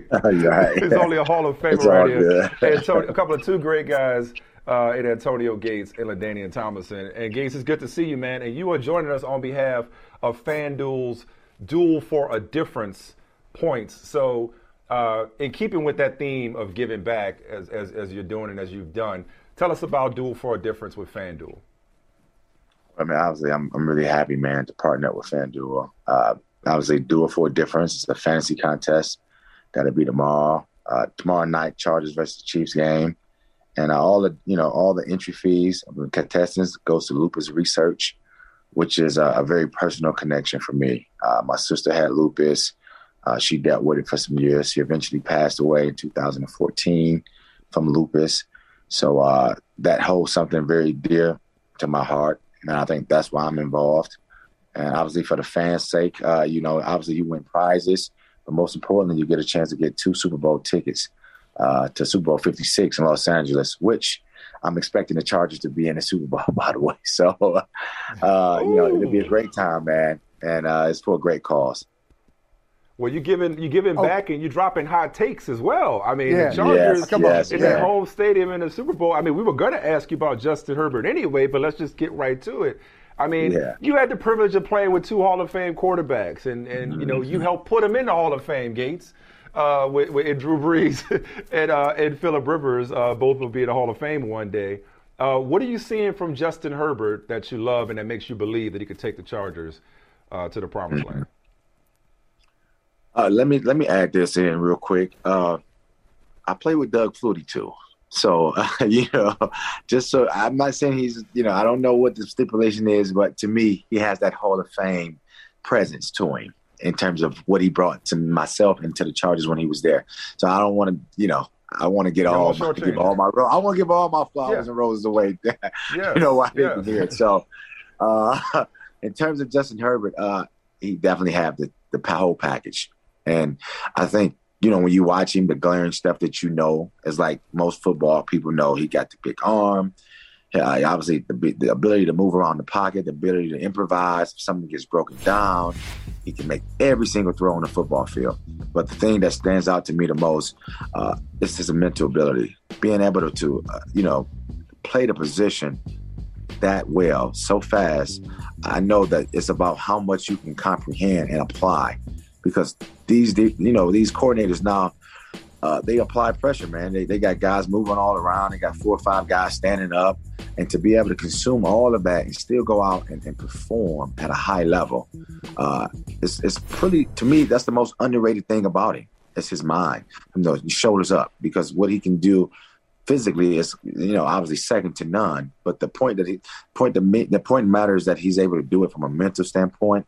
Uh, I can respect it from playing a position tight end, understanding how difficult that is to play the quarterback position in the National Football League. All right, so tell me, uh, Antonio, how this happens. How did the Chargers, tell me the path, how they get to the Super Bowl? They got uh, a team that's won, uh, that has been in three straight conference championship games. Not one Right. ball, but has been there in Kansas City. Mhm. Uh, you got the Patriots there, you got the Mhm. Titans on the come up. So, how, how's this happen? you know, I think it starts with this week. Uh, you know what I mean? Be honest with you, tomorrow. I think to to me, this is going to be like a playoff atmosphere, playoff game. It's for first place, uh, and I think it starts with that alone. I, I'm the type of person I, I believe in phases. I believe you do it one phase at a time. You make progression in everything you do. So now we take one game at a time. We won in week three. We beat them in Kansas City in Arrowhead, which is a very, very difficult place to, to win.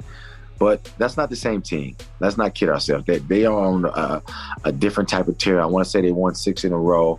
So what, what I what I will say in the locker room is that hey, we know we're capable of winning this game, but we even have to come even with more intensity this week because they're playing at a different level. and uh, we do the detailed things that we need to do and focus more so on what we need to do, we are good enough to win this football game. Um, and I think that should be the message. And I'm quite sure, you know, Staley's been doing a phenomenal job all year. I know he's going to get these guys fired up, ready to play on Thursday night. Man, as I sit here and talk to you, Antonio, uh, I'm like, geez, it feels like just yesterday when you broke in and were taking the league by storm at a time when you were something of a unicorn. There were very few guys like you and say, you know, Tony Gonzalez. Now you watch the NFL, and if a tight end doesn't play like Antonio Gates, good luck getting on the field. You know what I mean? And, and you know, so I, I, wonder. And we just saw. Matter of fact, going back to your quarterback uh, uh, history of connections, we just saw Brady and Gronk pass you and Philip uh, for second place on the all-time list of most prolific uh, quarterback receiver combinations. Uh, you guys hooked up for 89 touchdowns, I believe the number was. So I say all that to say, man, I wonder who you enjoy watching uh, at tight end these days. Uh, who are some of your favorites uh, to mm-hmm. check out? As, as, and do you see any of you in anybody in particular? Uh, I, I think when I when I it's so many good ones, man. I, I, I don't I hate when I have to bring guys up because I miss names, but I, you know I'm, I'm a big fan of who I think means the most. And, and, to me, the guy means the most to his team right now uh, is George Kittles. I think Word. he means the most to that team uh, because not only what he can do in the pass game, obviously we talk about the touchdowns and the catches and the combinations, quarterbacks, but what this man does in the run game. I think I know and the other tight ends in, in the national football who's played in this league understand how difficult it is to do some of the things he do in the run game. So I am very you know, excited when he plays. I watch every play he plays. Uh, he don't necessarily play quite like I played. I was playing like basketball out there, man. I was, mm-hmm. you know what I'm saying? I was trying to, I wanted space. I, you know what I mean? I was like one of the first guys that started standing up. I didn't on first down because I'm like, no, I got to get a release. So, and I, you know, I got cursed out a lot, by the way. So, uh, you know, at the time I was like creating this way so I had to take the punishment for every tight end that came after me. I had to take all the cursing, all the MFing throughout my whole career because I was doing so many different things that was not normal. You know what I'm saying? So all of a sudden it became a, a pattern. It became a wave. And uh, thanks to all the things that I had to endure, uh, you know what I'm saying? Those guys are able to make the money and they're able to do and have the freedom as receivers. You know what I'm saying? so that's dope. Just know I took all you, the punishment. Took, why are you short, right. Gates? Why you do this? Why, why, you know what I'm saying? So now these tight ends, I see all these tight ends spread, not wide, and doing. I mean, I did it, but I did it on my, you know, my own, my own. Just saying, I ain't about to get jammed at the line of scrimmage. I'm standing up sometime. So, wow, we, we we've been talking all day about Steph Curry, talking to another game changer uh, in in Hall, in Hall of Famer Antonio Gates, future Hall of Famer Antonio Gates. Um, so listen, man. Before we let you go, you, you were kind enough to share the story of your sister and, and, and what you're doing uh, with FanDuel for Duel for a Difference. Big day in the Gates household. Uh, signing day. This is great. Antonio Gates Jr. headed to Michigan State right now. I, I didn't see it. Sorry, but did you guys have a signing ceremony in Detroit today? Yes. Tell us yes, about, about, about, what a big day this is for your family. Man, it, it was great, man. I, you know, we had so many people participate, man, and and you all know, right? Uh, you know, not only is it a great day for us and me and my, you know, my family and his mom and things. It's a, it's a, you know, to me, it's an opportunity for this boy to get, be successful. And every time you take a child and you put him through, and he have to break through certain barriers and go through ups and downs and deal with adversity, uh, being a son alone of myself and having that stigma on him since he was a kid, uh, for him to continue to fight and get to this point, man, uh, I actually said it in the ceremony that, you know, I had a lot of proud moments in my life. This is probably the proudest moment as a father, knowing my son getting ready to go to college, man. So I'm so happy for him. His next chapter in life to go to Michigan State, man. I got my green pants on, you know what I'm saying? Uh-huh. so yeah. we ready, man. We excited. Congratulations. Hey, congratulations. To green him and, and, to the whole gold, family green pants, gold jacket. I mean, you know, just all, all the attire, all the attire. Um, and, and then, and then, and Mike, uh, not only that, Mike, not only that, but the gold jacket for Gates. Like what we were saying off the air, for him to be at Kent, to go to college at Kent, and then to wind up in Canton right down the road, probably I know. never even crossed your mind. You know, Man, That- never crossed my mind. What an amazing journey. I don't think it crossed nobody's mind. I was playing basketball. I don't think that, I don't think that was even in nobody's mind. So uh, it was it's great, man. I tell you what, I've been truly blessed, man, to be around some phenomenal players, man. More importantly, man, being able to you know soak in every single thing from these guys, man, and just in the National Football League in, in general. You got to remember, I got to the league, man, and I would like going to the locker room. Because I hadn't played with nobody in college, you know what I'm saying? So, I, you know how guys talk after games, the first game, second game, everybody talking to guys they competed against in college. I was kind of like a loner in a sense because I didn't know absolutely nobody because I was a basketball player my whole career in, high, in college at least. So, uh, fun times, man. I'm just thankful to be here. You know. Hey, man, you got a hell of a story. We appreciate you, man. Come kick it with us again sometime. All right, man. Appreciate it, man. Thanks for having me. Good to see you, Gates. Thank you. All right, man. You too. The longest field goal ever attempted is 76 yards. The longest field goal ever missed? Also 76 yards. Why bring this up? Because knowing your limits matters, both when you're kicking a field goal and when you gamble. Betting more than you're comfortable with is like trying a 70 yard field goal. It probably won't go well. So set a limit when you gamble and stick to it. Want more helpful tips like this? Go to keepitfunohio.com for games, quizzes, and lots of ways to keep your gambling from getting out of hand. I was very disappointed in Urban Meyer. We had this conversation a few weeks ago. What should they do? And you asked me. I said, well, they're probably going to keep him to um, work with Trevor Lawrence to get better. But Mike Vrabel did not. This this is inexcusable right here from Urban Meyer. The arrogance. That was so arrogant. You don't even look uh, at a, a head coach, a grown man in his eye, a guy that you're supposed to respect. Man, Urban Urban Meyer is trash. I would get rid of him. I would get rid of him. I will get rid of him because you know what? I don't want a guy like that representing my organization. If I'm a billionaire and I own a team, you think I want that to be my, my head coach? You think I want that to represent the organization that, that I own? Absolutely not. Pay him his money, whatever it is, and get him out of there. The players don't respect him, and he understands he can't bring that arrogance. You're dealing with guys that are multimillionaires. You can't come up in there and just think that that, that you're going to be respected. You got to earn that respect. These guys are multimillionaires just like you, coach. They don't have to be college kids kissing your ass, they don't have to kiss your butt.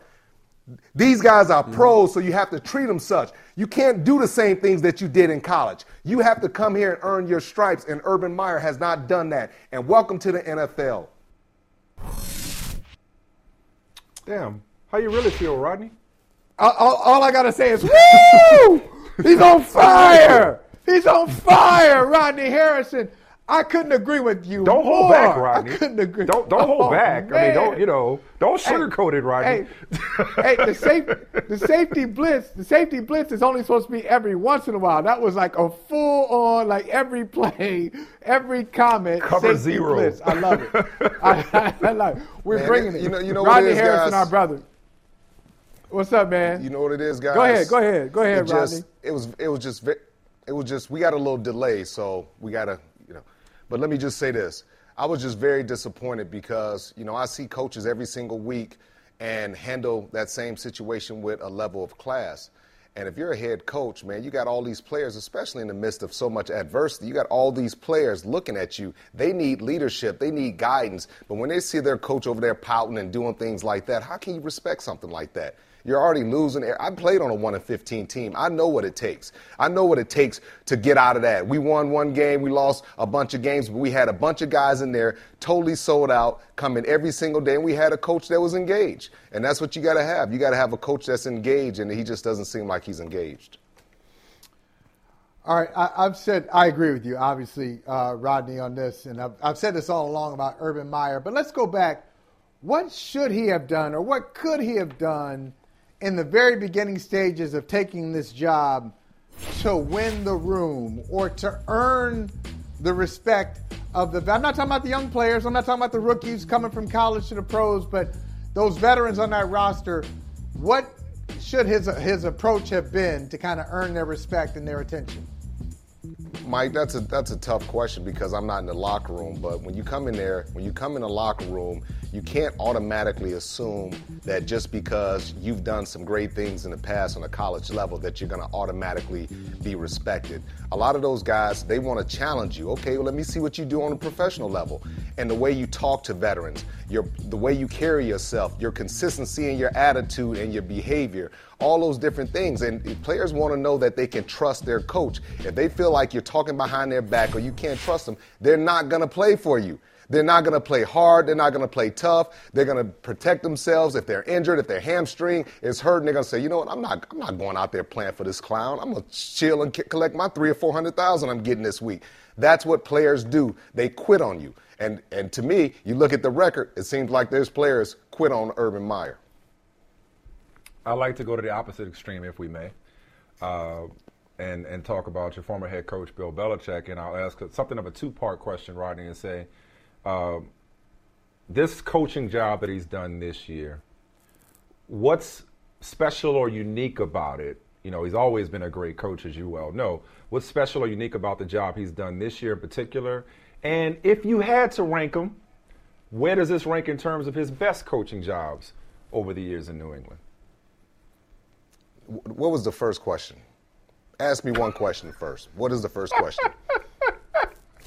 I played in the league 20 years. You, you know I got some damn CTE, and you gonna ask me two or three questions no, at once. Come on, Mike, you funny. better than that. Here's what's funny. let, me, let me tell you why that's hilarious, and I know why Michael's laughing. Let me tell you why that's hilarious. And I, che- I could I could cheat these rules because I can because it's, it's our show. The a rule of interviewing is you're not supposed to ask double barrel questions because typically when you ask two questions, the person's going to answer the second question. They go so that's why ask ask one at a time. Right. So I know better. So thank you for this real live in real time film session Back to and school. calling me out Back on my school. mistake, Rodney Harrison. I love it. So, having said right, that's so, so your does. question is what? Here's a, okay. How about this one? Let's go back to let's go back to the press conference. Rodney, talk about the job Bill Belichick has done this year. Well, well, well Mike, let me just say this. You asked me. You asked me what was special about the job that he did this year, and I think what's special about it is that he's he's got a rookie quarterback, and he's having a lot of success with a rookie quarterback. They have the number one seed right now, and you know the way they started, it, it wasn't very good. They lost to the Dolphins, and they lost some home games, but they just kept plugging away. The leadership, Matthew Judon, and a lot of those free agents, they've stepped up with a rookie quarterback. And now you see Coach Belichick, his imprint on on that team, them co- him his coaching, the discipline. Those guys are buying into the system, and you know what? They're having success right now. But that's the main difference, Mike. The fact that he has a rookie quarterback, a quarterback that, you know, I didn't think that he was going to have this level of success. But man, Coach Belichick, and that's the difference. It's it's coaching. It's coaching.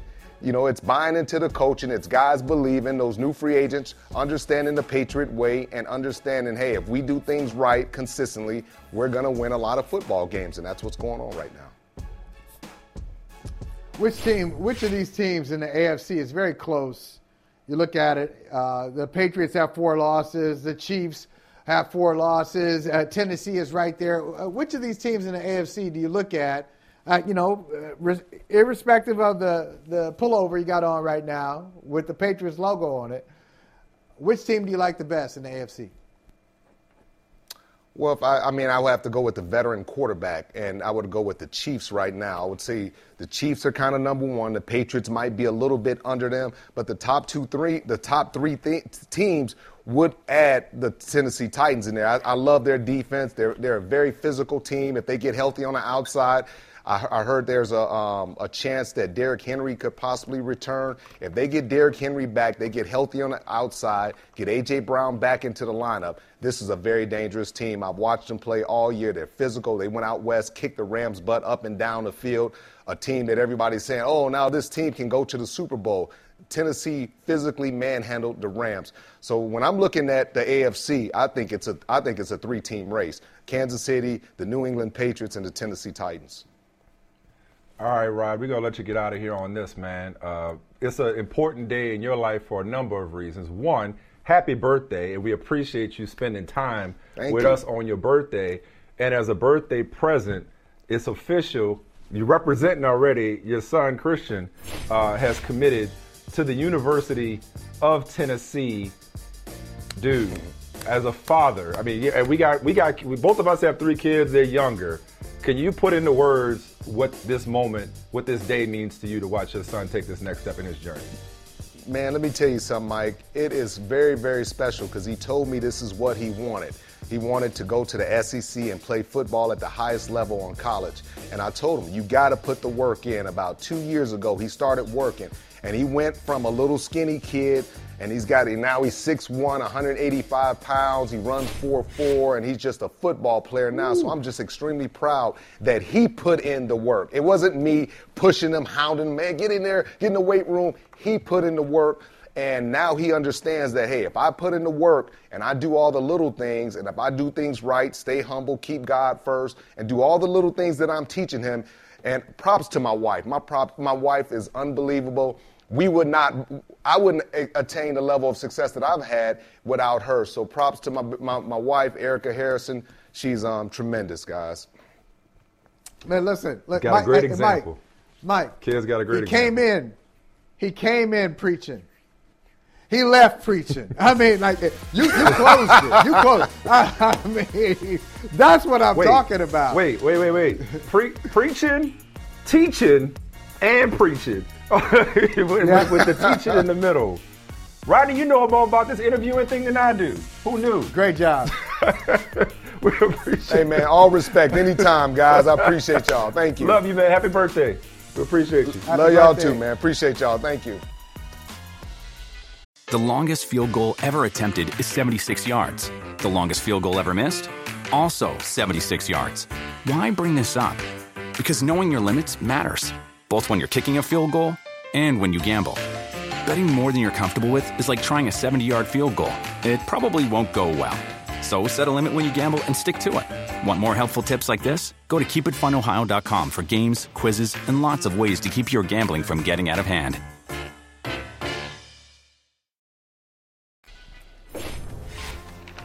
Michael, I'm sure these numbers are, are dated at this point. Um, and if they're not, they will be soon. The NFL, uh, as of Wednesday morning, was up to 75 player positive tests over the past two days. Seven teams are in intensive protocols. I think I saw there's 100 guys on the COVID list. Meanwhile, the NBA has 34 uh, players in health and safety protocols. Every time you look, there's another big name added to the COVID 19 list. Uh, the football team has a dozen guys. I think the Browns had 14 guys, including Baker Mayfield, although Saturday's game, as of now, is still on against the Raiders. We talked yesterday, Michael, about how COVID 19 is going to be the deciding factor in the outcome of this NFL season. Um, but I want to go back to something, and, and, and the NFLPA today, rightfully so, is telling the NFL that they told it so. That the NFL Players Association told the NFL so. And I'm going to piggyback off that and say I told you so. Not not you per se, Michael Holley, but our audience. No matter, and I understand that people don't care. This will probably be the equivalent of a tree falling in the forest. You know, people may see this video and skip it. If they do, maybe it won't resonate. But I'll say it anyway. Um, remember we talked about Aaron Rodgers and all the hue and cry and gnashing of teeth about Aaron Rodgers being um, dishonest about his immunized versus vaccinated status. Right. And I came back after that and I said to you, and you encouraged me to, to, to you gave me the, you gave me the floor. You're like, no, break this down. That for all intents and purposes, if your goal is to prevent transmission of COVID 19 in, these, in this new variant, uh, the Omicron variant, you're better off unvaccinated in the NFL than you are vaccinated. Because unvaccinated players are tested daily, vaccinated players are tested weekly. So, what we're seeing with these outbreaks is the result of not just players gathering for Thanksgiving or before that Halloween. We're talking about NFL players who can contract a, a, variant of the virus that is much more transmissible but less severe. Therefore, they can be asymptomatic and carry Yeah. it for six days before they're tested if they're vaccinated. So, carrying on as an unvaccinated player comes with it benefits that were designed to incentivize players to get vaccinated, but have backfired in the form of weekly tested for, testing for vaccinated players, and therefore guys can have it, carry it, spread it, not know it, and now you have an outbreak. So here's where we are, Michael. Based on everything I know about this situation, we're at the point where instead of the NFL saying you, you're right, everybody should be tested daily instead of unvaccinated daily and vaccinated weekly. The NFL is like, how about we just get rid of testing altogether? They didn't go to daily testing because they didn't want to spend the $400 million they spent last year. Now the NFL and the teams are like, hey, we're in a playoff push here. We missing players and we're trying to win games and get to the playoffs. And worse, Michael, as I understand it, the players themselves are like, wait a second. You told us to get vaccinated. We got vaccinated. In some cases, we got boosted. Now I got to miss a game because I tested positive? The players don't want it. The players don't want testing at this point. There, it's you talked about this yesterday, Michael. Societally, but specifically in the NFL, there is COVID fatigue. In this case, there's protocol fatigue. There's testing fatigue. Where we are now, instead of trying to mitigate the spread by increased testing, the league is on the verge of throwing out the mitigations altogether and saying, let's just forget the testing and take our chances. And the players are on board with this. So uh, the last thing I'll say before I pass it to you is the next time, you know how you know how they say when somebody says it's not about the money, it's really about the money. The next time Yeah. somebody says that player safety is paramount, Of course not. remember remember that they're lying. That's never what's most Well, important. And I understand why the NFLPA would say, I told you so. But I, I think we, I think it's beyond I told you so. I, I think we're really beyond that. And, and everything you said, everything you laid out there is 100%, 100% correct. It's factually correct. It makes sense. Uh, I get it. But I think it's really bigger than the NFL right now. This is happening this is happening in the NFL. It's happening throughout uh, society. Uh, it, let's focus on North America or focus on the United States. It's happening to people who have taken extreme measures to protect themselves. It's happening to people who have gotten testing, who have gotten boosted, who are social distancing, who believe in science, who believe in masks. It's happening to people. So we're, we're getting another we're getting another surge. And uh, I, I just think we're in a different place as a society, Mike, because before it was it was easy. It was easy to explain. Oh, you got it. Oh, you didn't get. You're, not vaccinated. Oh, um, you don't believe in masks. Oh, you were at a, a super spreader event. Of course, no. Uh, it- it's not. It's not that simple now. So you're Yeah. right.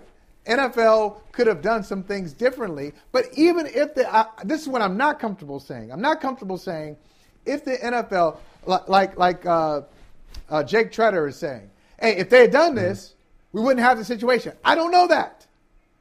I don't know that. I can't say that. Maybe it would have been easier. But I know that there are people getting COVID and they're like, how'd that happen? There are people testing positive for COVID and they don't even know why. Well, Michael, no, no, it- it's not. They were never going to prevent people from contracting COVID. They would prevent the spread of COVID. You wouldn't have a Okay, hundred but- guys on a COVID list. You wouldn't have But seven teams in intensive I don't know that. protocols. If there was daily testing, because you get the guy Okay. who's got it before he can spread it over the course of seven days Maybe. or six days. Maybe. No, there's no Maybe. maybe about it. No, there's Okay. no maybe about Look, it. It's been okay. proven. No, respectfully, Respectfully, it's been proved to It's work. respe- don't say Once that. you don't got, say that. It's not respectful. People say respectfully don't mean No, it. No, I mean it. that, Yeah, but but. I'm talking it's to you though. No, no, but I'm talking to you. Okay. You know, you know I mean that right, look. sincerely when I'm talking to you. It's not it's not no What disrespect, but here's is- a disrespect. I'm telling you what I Yeah. know, and if they can isolate the person who has it daily, it prevents them from spreading it to who knows who over the course of a week. Not to mention the guys who are running around Only here fake vaccinated. Okay, right. Only if that's only true. This is why I say I don't know about that. What you just said is true if the NFL were summer camp. This summer camp, we got everybody, and all they do all In the time is football. It, it, In bubbles, but they're not in a bubble. They're not in bubbles. So Yeah. I know what happens at the facility. I know who Right. you're around. I know who's vaccinated, who's unvaccinated. But I told you that story, and there are many stories like this. I, I told you that story uh, how I went to an event, a, a, a gala in Boston, and everybody's wearing masks. and- But you don't know, and people came up, and you had to show your vaccination status Right, on your phone. right, or the card. Yeah, yeah.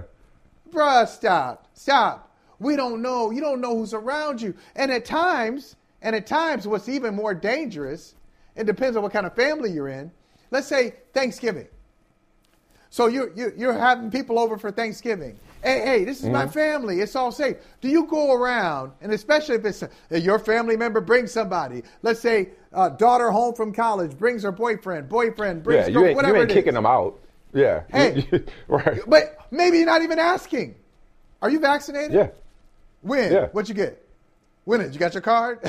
and, and so I understand what happens in NFL facilities, but life doesn't happen in NFL facilities. But, life which happens is why, outside but of Michael, that. that's why you test. That's what I'm saying. I don't, I don't understand a disconnect here. If you test every day, you can find out if they actually have it. If you do want to know, what, what I'm telling you is the players and the league at this point, they don't even want to know because it's costing them Right. players and may cost them games. If you, you're right, and not to mention the fact that vaccinated players can do more away from the facility than vaccinated players can, at least according to the protocols. But when you come in The every unvaccinated, day, you mean, a la- unvaccinated players. Unvaccinated. I'm sorry. I always, I always messed that up. I always messed Yeah, that yeah. up. Thank you for catching that.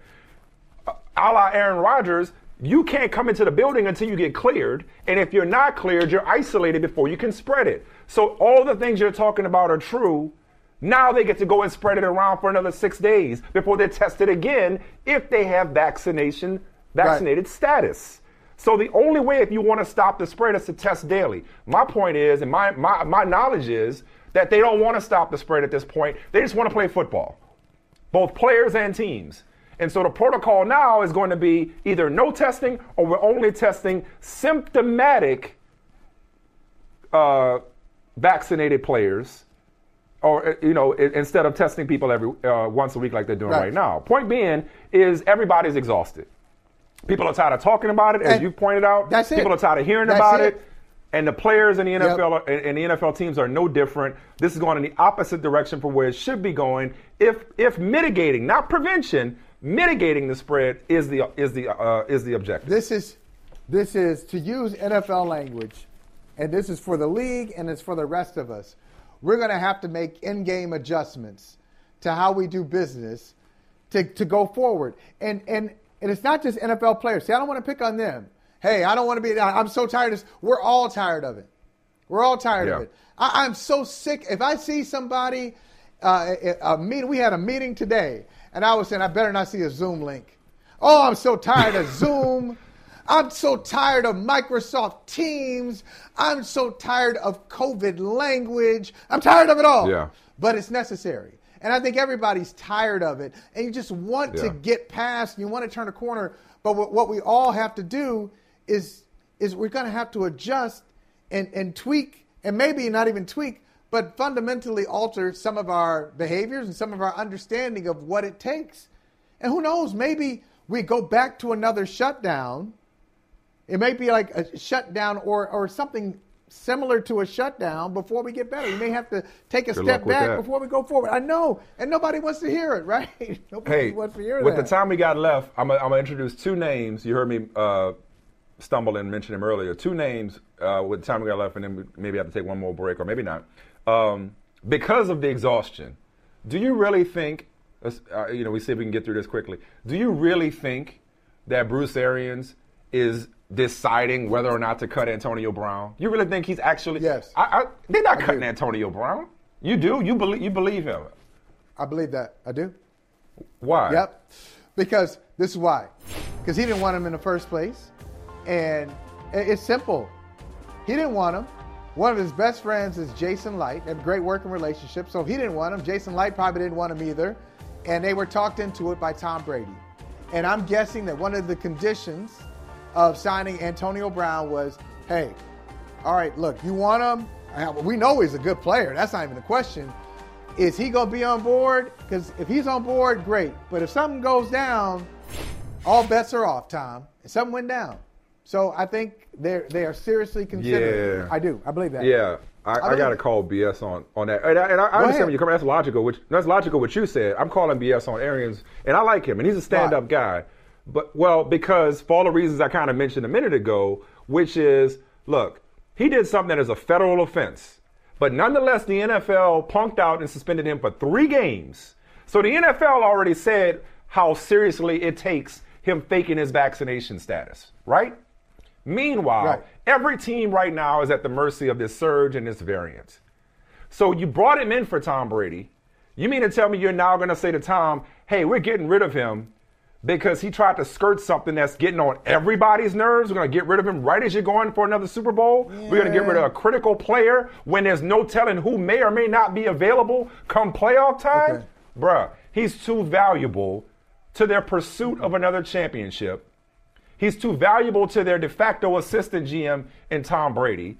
And the fact that he No. said it could go either way tells me that that something is preventing them from doing what they think is the right thing, Yeah. despite him putting Yeah, 12. their health in danger.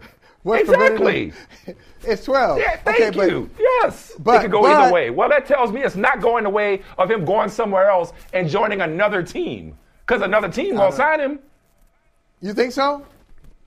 I know so. You think another team He's still him? really, yes, because the bruh, they don't. As much as we're appalled by this fake vaccination status, we just talked about it. They don't care. Players don't care. The teams are tired of it. The league already handled it with three games. I'm not Somebody sure. will pick him up. Um, players would say, "I don't care." That I've been chilling with a dude. I thought I like. I would care. If, I just if told- I'm sitting Michael, next to you, if I'm if I'm sitting, next, if I'm told- sitting next to you, I'm saying if I'm sitting Mhm. next to you and you tell me Mhm. that you're vaccinated. Now, if you told me, like, look, man, you know what I did?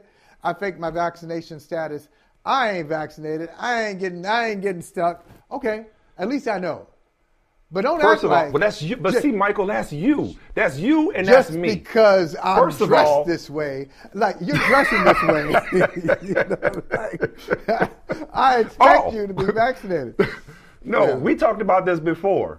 We know that this rabbit hole goes much deeper than just Antonio Brown and Mike Edwards and the other guy that got suspended. Okay, there's plenty of people Yeah. running around here in the NFL with fake vaccination status. The NFL just don't want to know it. That's number one. Number two, I was told by somebody very smart that roughly five to per, five to ten percent of players actually care about this, these protocols. They're all done with them. So if some if Antonio Brown is free, best believe somebody would get him. I want to Okay. pivot to this guy real quick. Let's go. What do you think? What do you think Kyrie Irving was doing on IG? Hey, hey, I'm I'm, I'm I'm the sucker. I don't think he was it. trying to sell shoes. I don't think he was trying to sell No, shoes. he's, got- he's good. He's good. He's good on He's that front, right? He's, like, he that- sold plenty of shoes. yeah. Mike, it's coming. He's coming back. He's coming back. That as simple as that. Like it, I'm putting it all together. The renewed optimism. Here it is. Kyrie putting on his shoes, lacing them up. We ready to go to a to a gym to an arena near you, near Brooklyn, in Brooklyn. Yeah, he's playing. And you know, maybe we're talking about COVID. Maybe he's gone the other way. Do we know his vaccination status? Maybe he got the vaccine. Maybe He Kyrie. Would he tell you? It would, that would Would shock you. What would shock you more? Okay, what would shock you more? Would it shock you more that he got the vaccine, or that the Nets softened their stance about him being a part-time player? The former Uh, would the shock Nets me more. softening- the Nets softening their stance would shock me. That would shock me more. I'd be Like, why- shocked why if Kyrie now? softened his stance. But but I'm saying, but if, if the Nets soften their stance, why are you softening your stance? As you pointed out, you've got the MVP of the league. I agree with you. Kevin Durant's playing great. He's playing out of his mind. Um, the the Nets have shown toughness in a lot of ways. They adapted without Kyrie, so they have the two guys instead of three. I'm sorry. Yeah, I- I'm yeah, sorry. same guy. It's still me. It's still me. Yes, yes, yes. Oh, I'm sorry. Yes, Hold on, yes. hold This thing on. This thing. This thing on. Okay, This thing yeah. on. It's on. Um, so they adapted from three stars to two, and then when Harden is either out or not playing like himself, KD has gone to another level. Mm. Uh, they win a game last night. How, how about that? How about that Patty, Patty- Mills signing that, with that, your that boy you Patty? Mills. Yeah, you laughed. Mills, jokes. Okay. Well, how many threes But he had last about night? Patty Seven. Mills. Oh, Ain't oh, about- it is. It's, it's No, about. It's, it's a- about oh, yeah. seven. It's about you number seven. Soften, It's about KD. You need to soften It's your stance. Stop. You need to Stop. soften Stop. your stance Mills. on the Nets. That's what you need to do. Okay, that's fine. Patty Mills. I, just, I hear you need to soften your stance because that'd be your worst So- nightmare if Kyrie Irving came back. No, no, I want him to come back. much. I want to see I know him. that I told you this before. I told you. Yeah, I you want you want the Nets back. at their best so you can beat them at their best. I, I know do. why. I know why. Yes. I know why. Yes. I know. But he's coming back. Kyrie's coming back, and I'm going to say, what's today? Today is uh, we got uh, ten days The till 15th, Christmas. December 15th. Uh, maybe, maybe we have Kyrie on Christmas Day. That'd be a great present. He may have got. That'd be a great present. He may have been vaccinated for all of us. He may have been vaccinated weeks ago. It ain't breaking news. They didn't. He didn't report it. Kyrie Hey. is, a, is is going back to the Nets, and you'll see him before 2022. Hey, I promise you, uh, if we're here tomorrow, God willing, and the creek don't rise, we're gonna talk about this. Uh, sorry excuse for a team owner, Daniel Snyder, tomorrow. We ain't get to it today. oh yes, we are. That's another thing the Keep league don't the care about, right? All right. Keep that in the feed.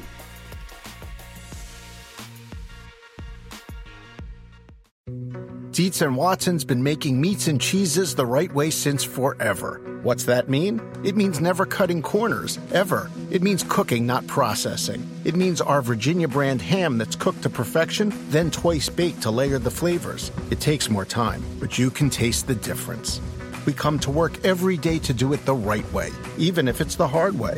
Because if it's not right for us, it's not right for you. Dietz and Watson, it's a family thing since 1939.